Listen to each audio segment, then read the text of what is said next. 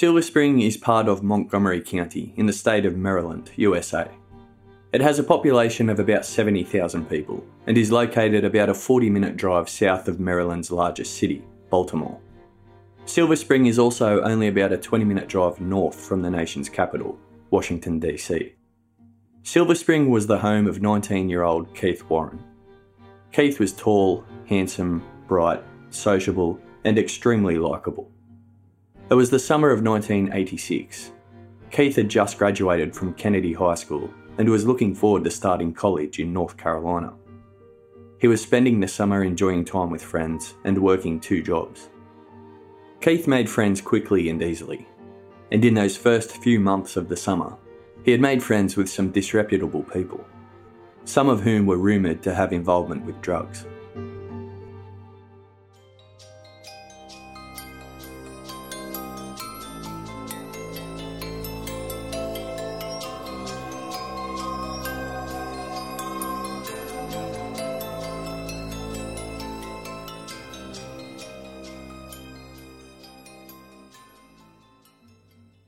Keith Warren was born on the 9th of April 1967 in Kansas. His parents were Mary and Cleo Warren. A few months after Keith's birth, the Warren family moved to Durham, North Carolina. In August 1977, Mary and Cleo divorced. In 79, Mary moved to Silver Spring, Maryland, with Keith and his younger sister Sherry. Mary later remarried, becoming Mary Cooey. On the Tuesday, the 29th of July 1986, Keith was at home at 3810 Tremaine Terrace, Silver Spring. Keith still lived with his sister Sherry and his mother Mary Cooey. However, he was preparing to move back to Durham to attend North Carolina Central University.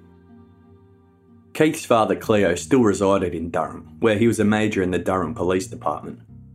Keith hoped to mend his relations with his father, that had suffered since the divorce, almost 10 years earlier. That Tuesday, Keith received a phone call, after which he left home to hang out with some friends. When he hadn't returned home the next day, Mary started making some calls around town, but she struck out. No one had heard from Keith or knew where he was. Mary called the Wheaton Glenmont station of the Montgomery County Police. She didn't have any luck there either. They said they couldn't take a report until Keith had been missing for 48 hours. On Thursday, the 31st of July 1986, two days after Keith had gone missing, EMTs and paramedics from the Kensington Fire and Rescue Station responded to a 911 call. The call was made by Claudia Lawson, who said there had been a suicide in the basement of 14655 Tynewick Drive, Silver Spring. This address is only about 320 metres west of Keith's house the occupant of 14655 Tynewick Drive was Chip Wynn. His girlfriend was the caller, Claudia Lawson, and there was a second male present at the house with them. Paramedics knocked on the door, but it took a while before anyone answered. Chip, Claudia, and the other male were having a discussion amongst themselves. When they did eventually answer, paramedics requested to be taken down to the victim. Chip, Claudia, and the other male said the victim wasn't in the basement he was in the woods, out the back of the house, only a short distance away. So paramedics requested to be shown where exactly the victim was in the woods, but Chip and the other male declined. They told Claudia to go. As Claudia escorted the paramedics, she explained that she had been walking her dog through the woods and that that's when she came upon the victim hanging from a tree. When they got to the scene, they discovered the body of Keith Warren. There was nothing the paramedics could do for him, he had already passed away. They stayed back to preserve the scene and awaited the arrival of police. Officer Luther Leverett from the Wheaton Glenmont station of the Montgomery County Police arrived on scene. Not long after arriving, he said, Why would this have to happen on my lunch break? Detective Beasley attended the scene, and the medical examiner Dr. John Rogers was also notified. After a quick look at the scene and taking a few photos, Detective Beasley and Officer Leverett ruled the death as a suicide. The medical examiner, Dr. Rogers, agreed. The following is what Officer Leverett wrote in his report of the incident, and I'm reading his report word for word here. Investigation by the writer, Officer Leverett, revealed that the complainant, Claudia Lawson, while walking her dog, discovered the victim hanging from a tree. The complainant returned home and summoned the police. The rider arrived on the scene and observed the body of a young black male hanging via a rope with his feet on the ground in a sitting posture. Wheaton investigation was notified along with the county coroner. Detective Beasley and Dr. Rogers arrived on the scene. A neighbourhood was conducted by the rider and Detective Beasley, and ID was made by Rodney Lee Kendall, 3845 Tremaine Terrace, a fellow classmate. An attempt to notify the next of kin at the residence was negative. The next door neighbour, Barbara Nichols, 3812 Tremaine Terrace, was shown a picture of the victim and ID same. A work number for the mother was obtained, and the neighbour Nichols called and spoke with the mother and left a message to contact the writer. Examination of the scene by Dr. Rogers, Detective Beasley, and the writer showed no evidence of foul play. The victim had in his pants pocket a picture ID school pass with the name Keith Warren. The victim tied the rope to the base of a tree and made several loops. The other end of the rope was looped around a smaller tree and was thrown between the fork at the top and the noose was made. The victim apparently used the log to jump off and his body weight completed his intent. I'll leave Officer Leverett's report there for now. I'll read the rest later in the episode. Next, let's hear the account of Dallas Lipp. Dallas Lipp was a firefighter with the Montgomery County and was also trained as an emergency medical technician, EMT. He had previously been a firefighter in the United States Air Force. He was assigned to medic at Kensington Station on the 31st of July 1986 and was among the first responders on scene prior to police arrival. The following is Dallas Lipp's account taken directly from his affidavit. I was assigned to Medic 7 at Kensington Station 25, and my unit was dispatched to an area in Silver Spring, Maryland, to respond to a call reporting a possible attempted suicide by hanging. When we arrived at the address given, there was no one waiting to guide us to the victim. When we knocked on the door, there was a long pause before anyone answered. The occupants, two males and a female, carried on some discussion among themselves about whether any of them had called and then told us the victim was back in the woods. One of them reluctantly escorted us to the site. As we approached the site, we determined from the appearance of the body that it was too late to assist the victim, as the colour of the skin and the facial features indicated that the victim had been dead for some time. The paramedic went alone to investigate further, while the rest of the team stayed back in order not to disturb the site. Our training as rescue workers taught us to be aware of potential criminal activity and preserve the site for police investigation. I was standing approximately 20 feet away from the body, from where I could carefully observe the scene while awaiting the arrival of police. My training as an EMT included training with respect to attempted hanging. It struck me that this was not the typical scene of a suicide by hanging. First, the body was hung from a small tree about 4 to 6 inches in diameter, hardly sufficient to support the weight of the body as the tree had bent over to the point that the victim's knees were flexed to approximately a 45 degree angle. Second, there was nothing at the scene for the victim to stand on or from which he could have jumped. Finally, the rope was fastened to the tree in an unusual manner. Running from the victim's neck through a fork in the tree that would have been about 8 to 10 feet off the ground had the tree been erect. Down to the base of the tree, where it wrapped around the tree a few times, and then it went horizontally about one foot off the ground, running across to a larger tree, approximately 20 feet away from the tree that suspended the victim. The rope appeared to me to be arranged in a way more conducive to hoisting a heavy load than for an attempted suicide. In fact, my impression at the time was that this looked like a lynching. When the police arrived, the officer in charge of the fire rescue response spoke to the police officer, explaining what we had found our actions to that point, and our unit identifications in case further follow up was required. I was surprised that we heard nothing further. We will leave Dallas Lipp's affidavit there. No autopsy or toxicology tests were performed. There was no crime scene examination. Witnesses report that the area wasn't even roped off. People were milling about and walking directly through the site. Empty wine coolers were located in the vicinity, but they weren't taken as evidence. There's no mention of them in the police report at all.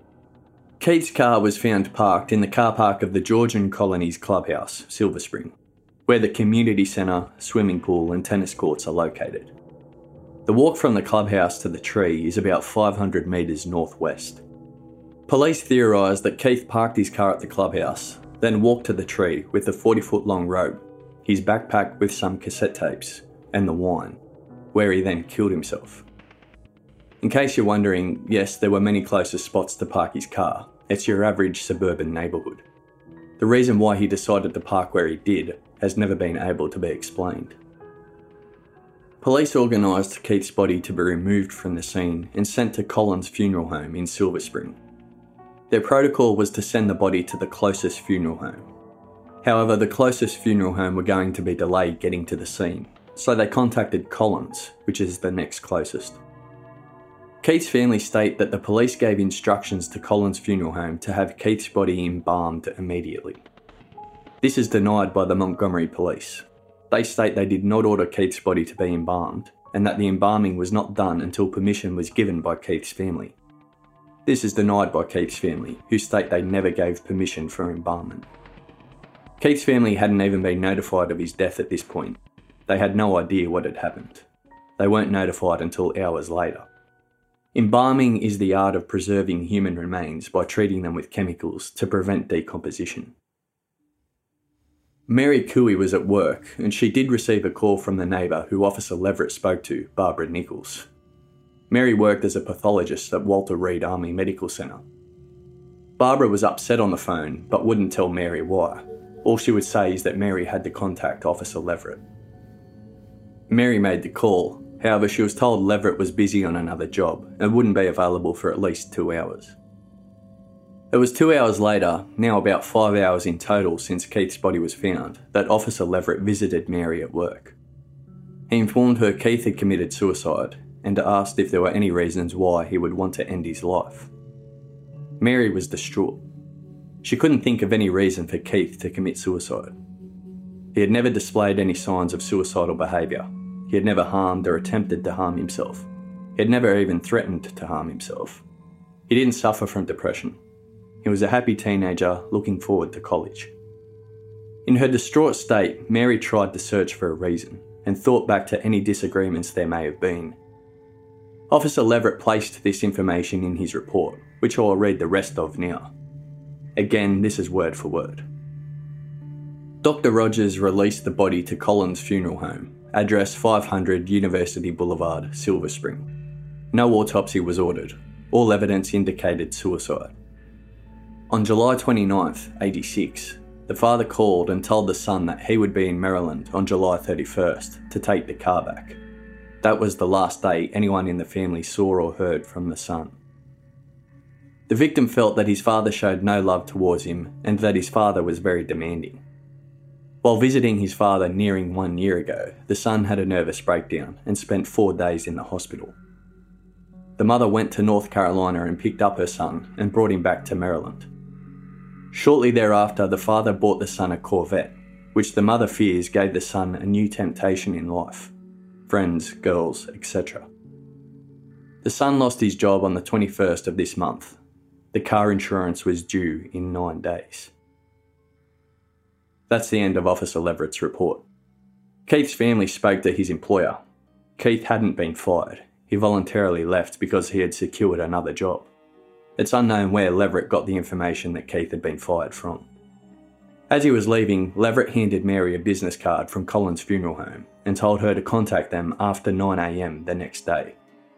Mary called her brother, who lived in North Carolina. He immediately made the trip to Silver Spring and arrived at the funeral home about 1am. They denied him entry. He and Mary made two more attempts to get in and see Keith, however, they continued to be denied access. A note in the police file from Detective Beasley states that he called the funeral home at 10am the next day, the 1st of August, when he was informed the body had been processed. Mary and Keith's uncle weren't allowed in to see Keith until later that afternoon, the 1st of August. The embalming of Keith's body had already been completed by then. Mary requested Keith's clothes. However, the funeral home informed her they had destroyed the clothes he was wearing at the time of his death as Keith's body was severely decomposed and had deteriorated his clothes. Keith's uncle then met with Officer Leverett. Leverett handed him a brown bag containing the 40 foot long rope, although the police kept the noose as evidence. He also gave him the empty wine coolers, a pair of brown boots that Leverett said Keith was wearing, his jacket, and a backpack containing some of his favourite cassette tapes. Keith's shirt, pants, and underwear were not handed over, the police confirming what the funeral home had said they had to be thrown out due to being destroyed by severe decomposition. Dr. John Rogers, the county medical examiner, also completed a report about Keith's death. He listed the time of death as 2:05 p.m. on the 30th of July, the day before Keith was found. The report says he was first notified by police communications at 2:10 p.m. the 31st of July, and Keith was pronounced dead by Officer Leverett at 3 pm the 31st of July. Cause of death asphyxiation as a consequence of hanging. The body of his report states, and this is word for word the deceased was depressed last year. This spring, he graduated from high school. His sister stated she hadn't seen him for about one week. This afternoon, he was found by a person walking through the woods, hanging by the neck, with a half sisal rope from a tree. Police and I were notified and responded. He had a lot of green blowflies around him, but only a few small maggots in the mouth, and probably had been dead since last PM. That was the full and complete report of the county medical examiner, Dr. John Rogers. Keith's only sister, Sherry, was not contacted by Dr. Rogers and did not speak to the police at the time, as she was only a minor. Plus, she was out of the state when Keith died. Sherry later inquired how Dr. Rogers was able to write in his report that she said she hadn't seen Keith for about one week, when she in fact hadn't spoken to anyone. Sherry was told that this information came from an undocumented third party. Leverett had written in his report that Keith had been hospitalised the previous year, and Dr. Rogers touched on it very briefly in his report, mentioning Keith was depressed last year. The incident they were referring to occurred in July 1985, one year prior to Keith's death. Keith was hospitalised at Duke University Medical Center. He had returned to North Carolina to visit his father. They became involved in an argument over issues relating to the family breakdown, which left Keith extremely distraught, stressed, and struggling to cope with the family issues. So he was hospitalised for a few days. Nowhere in his hospital discharge papers does it mention the word depression or suicidal. The treating doctor wrote that he had treated Keith for adjustment disorder resulting from severe family discord involving his now divorced biological parents. Keith didn't leave a suicide note. He had never talked about suicide or made a previous attempt. His friends and family said he was happy in the time leading up to his death, that he loved life, and was looking forward to college. Crime scene was not examined and no autopsy was conducted. So it was this previous incident at the hospital, the fact Keith had just lost his job and a $2,000 car insurance payment was looming, which he couldn't pay, and the fact Keith's father was threatening to take his car off him that police and the medical examiner used to justify their ruling of suicide. The fact Keith lost his job is in dispute by his family. The police didn't receive this information until they had already ruled the death a suicide and sent Keith's body to the funeral home.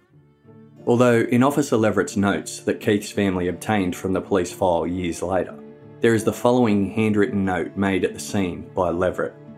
Beasley knew of mental problems from one year ago at scene no mention as to source of info on mental background at scene. It's unknown how Detective Beasley knew this information or where he got it from, as Keith's family were told that neither Leverett nor Beasley had any prior interaction with Keith. This information didn't make Leverett's report. The police told Mary Cooey Keith's death was an open and shut case. He had hung himself. One month after Keith's death, his auntie and grandmother wished to be taken to the site of Keith's suicide in order to pray. Rodney Kendall knew the site well. He had gone to school with Keith, and you heard his name mentioned in Leverett's report earlier as making identification of Keith's body. He actually went to the site while Keith was still in the tree to make that ID. So he took Keith's auntie and grandmother to the site so they could pray. Only when they arrived, Rodney found the tree was no longer there. Mary Cooey immediately contacted the police and spoke with Detective Beasley. He told her, We cut the tree down, we are holding it for evidence. Mary wanted to know why the tree had been cut down for evidence if the case was an open and shut suicide and was now closed. She wasn't given an answer other than it was evidence. Detective Beasley confirmed the case was closed and would not be reopened. He told Mary she needed to start worrying about raising the only child she had left. Mary always had a hard time believing Keith had killed himself. In the following years, she raised her concerns repeatedly to Montgomery County Police, in particular Detective Beasley. They refused to reopen or to re examine the case. Mary was told, If you had been a better mother, this wouldn't have happened. Another comment made about Mary was, She is an emotionally distraught mother who cannot come to terms with her son's death. Mary wasn't alone though, Dallas Lipp, the EMT who was one of the first on scene, said in his affidavit that he was convinced it wasn't a suicide. The scene just didn't look right to him. Photos had been taken of the scene, but no one was allowed to see them, as they were classified to the Montgomery County Police Photo Archives. Eventually, Mary reluctantly accepted Keith's death was a suicide and tried to move on as best she could. Six years later, on what would have been Keith's 25th birthday, the 9th of April 1992, Mary arrived home from work. There was a manila envelope addressed to her on the front porch. There was no return address. Mary opened the folder and was shocked to find five crime scene photos showing Keith hanging from the tree. After getting over the initial trauma of seeing the pictures, Mary noticed several things that unsettled her. 1. She didn't recognise any of the clothes Keith was wearing. She had never seen him wearing them before, and she had never come across them while doing his washing. 2. Keith was not wearing the brown boots Officer Leverett had given to Keith's uncle at the station after his death. He was wearing white running shoes. 3. Mary had not spoken to Dallas Lipp at this point and only had Leverett's account, but it looked like Keith had jumped off a log and his body weight completed his intent as stated in Leverett's report. Mary was surprised to see Keith's feet touching the ground, almost in a sitting position, with the tree bent, and the complicated rope setup. She formed the same view as Dallas Lipp. It looked like he had been hoisted. When Mary went to the police with the photos, they were shocked to see them. They were supposed to be classified. They weren't the original photos, they were copies, but they couldn't explain how or why they were delivered to Mary's porch. The Montgomery County Police refused to reopen the investigation, again stating it was an open and shut case. However, the photos convinced Mary something wasn't right. She requested to see the tree taken from the scene that police took as evidence. She was told that wouldn't be possible. Several reasons have been given over the years. One was that the tree was destroyed in a fire. The other was that it had been lost.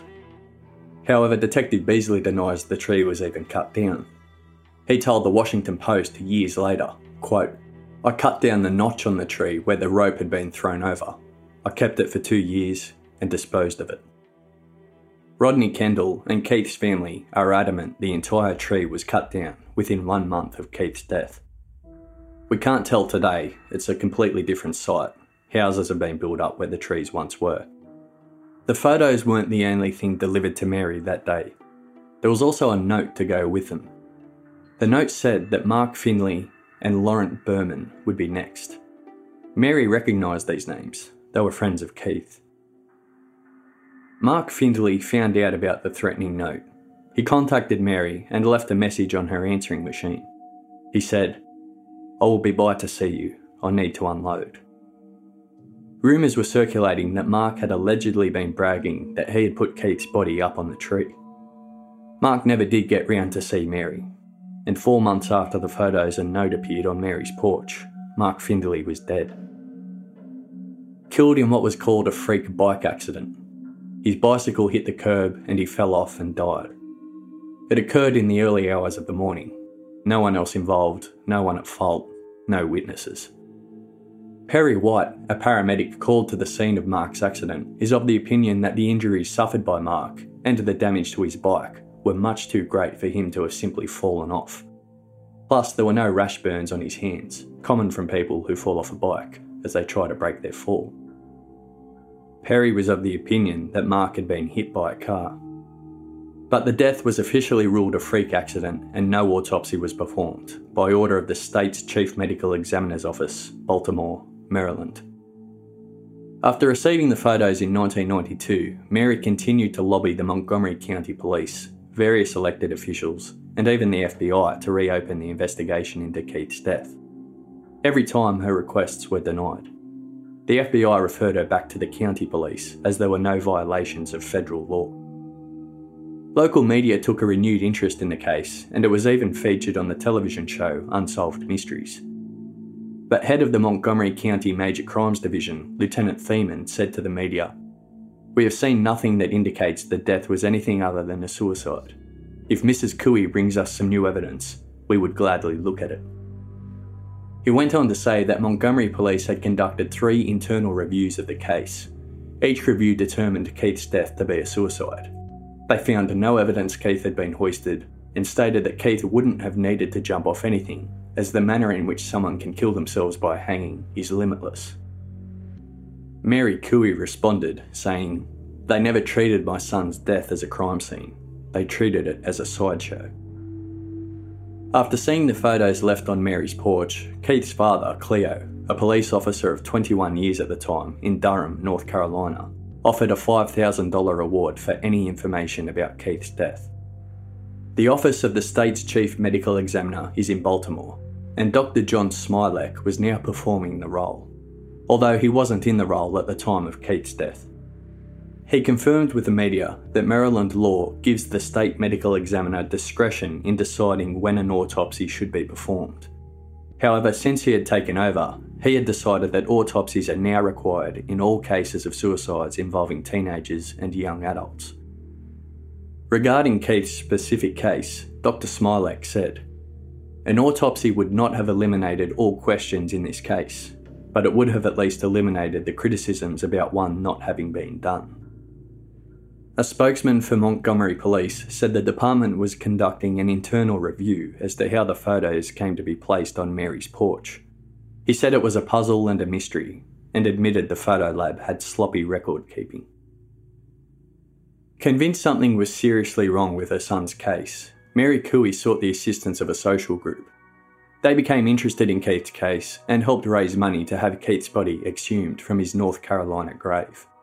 They hired an independent pathologist to conduct an autopsy. That independent pathologist was Dr. Isidore Mihalakis. The autopsy was conducted on the 26th of May 1994, eight years after Keith's death, at Lehigh Valley Hospital Center in Allentown, Pennsylvania. Dr. Mihalakis had been the medical examiner for Warren County, Pennsylvania, for eight years at that point. He would go on to remain in that role for another 17 years. He testified at a number of high profile cases, including that of serial killer Charles Cullen. He was known by his colleagues as extremely knowledgeable and very thorough. His findings were as follows, and this is taken directly from parts of his report. The autopsy findings on an anatomic basis showed a body hanging from a tree limb with feet touching the ground and the knees bent. There is nothing in the autopsy findings which will distinguish whether he was alive or dead when the hanging occurred. The clinical history is in contention between the investigators and the family. The scene investigation and the handling of the body immediately afterward was inappropriate and not in accordance with accepted standards of a good medical legal investigation system. Subsequent toxicological findings after exhumation and complete autopsy of the body, as well as preliminary literature review, indicate the presence of substances which would not expected to be found in a body that has been buried, even taking into consideration the eight years that it was interred. Such substances are not normal constituents of embalming fluids or decompositional effect. The substance that most stands out is trichloroethane. Also found was dichloroethane, ethylbenzene, xylene, and toluene. Trichloroethane is commonly found in degreasers, dry cleaning agents, glue, and paint removers. Ethylbenzene, xylene, and toluene are often found together in gasoline. The level of trichloroethane found in Keith's blood and liver were at a fatal level. The level of dichloroethane was at a toxic level. Based on the levels noted, I do not believe he would have had the ability to hang himself, and for that matter, he would in all likelihood not even have the ability to make a decision about hanging himself. It is even possible that he may have been dead and subsequently hung by others to make it look like a suicide. He may also have been near death, unconscious, and hung by others. If he did it to himself, then I would think that the utensils used in terms of canisters, rags, etc., would have been noted by the investigators when they arrived at the scene. By this scenario, one would presuppose that he put the noose about his neck in the manner in which he was found, and then used the suspect's substances until he passed out, at which point the hanging would cause his death. Under the circumstances, in a good medical legal investigation system, a case such as Keith Warren's must be considered and investigated as a homicide until proven otherwise. The funeral director handling the case was queried by representatives of the family and denies having infused the body with anything other than embalming fluid. The substances recovered from Keith are found in various solvents, paints, lacquers, thinners, and similar substances. The possibility of groundwater contamination was entertained by this pathologist. However, so far as we know, there is no such contamination of the cemetery. The vault and casket were sealed, and personally, I do not believe that the distribution levels would have been as found on Keith. Unfortunately, the casket broke in the process of the exhumation, and Keith was placed in a new casket and transported to Allentown. Neck. There are no fractures or dislocations or hemorrhages. The tongue, larynx, laryngeal cartilages, hyoid bone, and soft tissues of the neck, as well as the cervical vertebral column, visually are without note. There are no undue hemorrhages. In the region of the ligature groove, no hemorrhages are noted about the neck. Cause of death is undetermined. In spite of decedent found hanging from tree limb with feet touching the ground and knees bent, it is undetermined because toxicological findings are incompatible with the autopsy findings, and in fact do not support a hanging diagnosis. We will leave the autopsy report there. So the substances found in Keith's body bothered Dr. Mihalakis. Further investigation was conducted by him to ascertain if those chemicals could have come from the embalming fluids. Dr. Mason, the toxicologist, informed Dr. Mihalakis these chemicals were highly unlikely to be found in embalming fluid. He had never encountered them before from embalming fluids during his career. As a preliminary check, three embalming chemical companies were canvassed Arlington Chemical Company, Dodge Chemical Company, and Gold Bond Company. Each said no, those chemicals found in Keith don't form part of embalming fluid, and even if they did, it would be very remote they would get into the blood and liver. Keith was embalmed at Collins Funeral Home. Inquiries with them revealed that in 1986 they were using embalming fluids produced by Pierce Royal Bond Company and Dodge Chemical Company. Both companies provided affidavits declaring their embalming fluids do not contain any of the substances found in Keith's body. Dr. Mason also confirmed that higher levels of trichloroethane were found in Keith's brain, at levels three times higher than found in his liver and blood. As the trichloroethane was widely distributed through Keith's body, his brain, liver, and blood, Dr. Mason is of the belief the chemicals were in his body before Keith's death. A quote from Dr. Mihalakis the presence of these substances, they have no business being there. They are not products of decomposition and are thoroughly distributed throughout the body. The possibility exists that this young man was incapable of hanging himself. You need to put the district attorney on notice of these things. After the results of the autopsy were released, Mary Cooey told the Montgomery Journal I always wondered how he got on the tree and why he was wearing someone else's clothes. I would hope that this case would be looked at again. But Montgomery County Police Chief Clarence Edwards said a new investigation would not be granted. However, he did say he would pass the full autopsy report onto the Major Crimes Division for review. A spokeswoman for the department told the Morning Call newspaper that a copy of the autopsy report would also be sent to the State Medical Examiner's Office for review. Dr. Smialek. and if he felt there was some discrepancy between the autopsy and the outcome of the police investigation, then the case would be reopened. Dr. Smialek did review the autopsy report at the State Medical Examiner's Office in Baltimore. In January 1995, he released his findings. Keith Warren committed suicide. Contradicting the findings of Dr. Mihalakis, Dr. Smialek ruled that the chemicals were injected into Keith's body after his death. He said in his report, quote, It is my opinion that the toxicological findings are consistent with the effects of the embalming and body preparation process. The absence of any physical injury on the body supports the conclusion that Keith Warren's hanging was a self inflicted act. Dr. Smialek specifically mentioned Sanvino, a solvent that is applied to the skin to decontaminate bodies, as being the source of the chemicals. Although Mary Cooey said a representative from Sanvino told her that their product does not and never has contained the chemicals found in Keith's body. Mary didn't believe Keith's death was necessarily a homicide. She accepted it was possible he could have accidentally overdosed with other teens, who then panicked and staged a suicide to avoid any trouble with the law. Mary hired an attorney to file a civil action lawsuit against Montgomery County, citing police negligence and violations of both hers and Keith's civil rights. Unfortunately, the attorney she hired filed the suit three months after the statute of limitations on civil rights violations had passed, so the lawsuit was dismissed. In 1999, Mary petitioned the Montgomery County State's Attorney, Douglas Gansler, to look into the case. After spending two years going over the case documents and tracking down old witnesses, Gansler agreed to reopen the case, albeit it was left as inactive. So it wasn't being looked at, but if further information came to light, then it would be investigated. Gansler said, It seemed to me there were a lot of open ends, loose ends, regarding the investigation.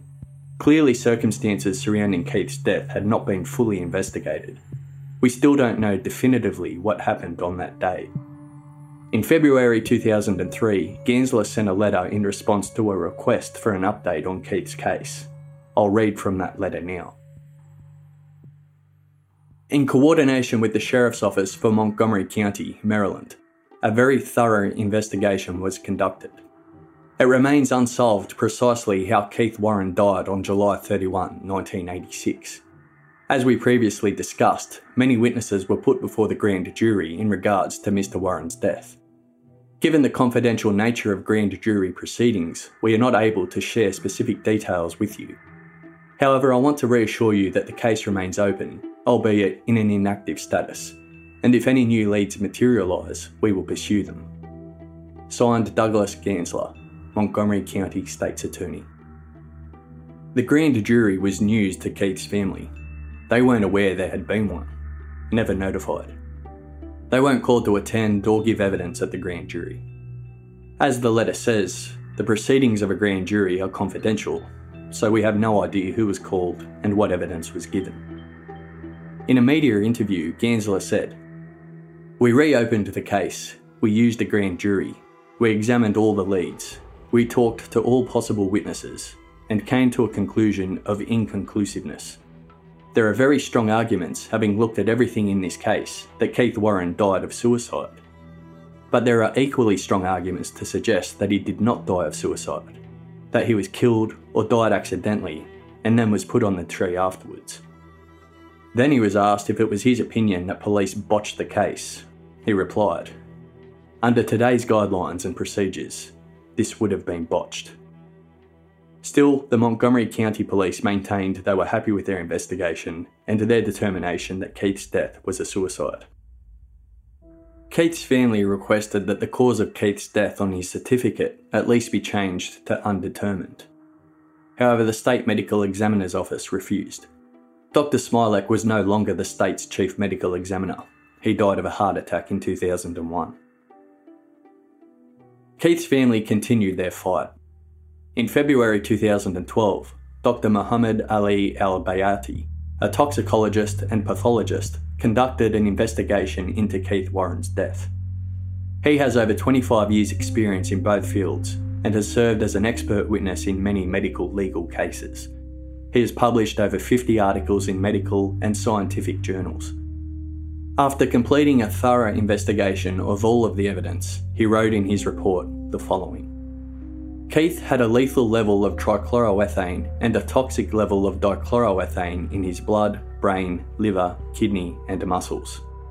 The concentrations and the pattern of the chemical distribution in tissues indicate Keith received these chemicals about one to two hours prior to his death via ingestion, and they were likely mixed with alcoholic drinks. The ingestion of high doses of these chemicals led to vomiting, diarrhea, central nervous system depression, and aspiration pneumonia. Empty wine cooler bottles were found in the densely wooded area where Keith was found hanging from a tree. Alcohol increases the absorption of trichloroethane and dichloroethane from the gastrointestinal tract, which explains the presence of high concentrations of these chemicals in Keith's tissues. Both chemicals are very soluble in alcohol.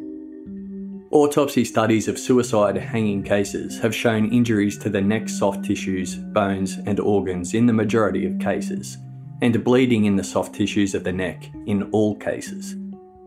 The autopsy showed no hemorrhages, soft tissue injury, dislocation, or fractures in Keith's neck.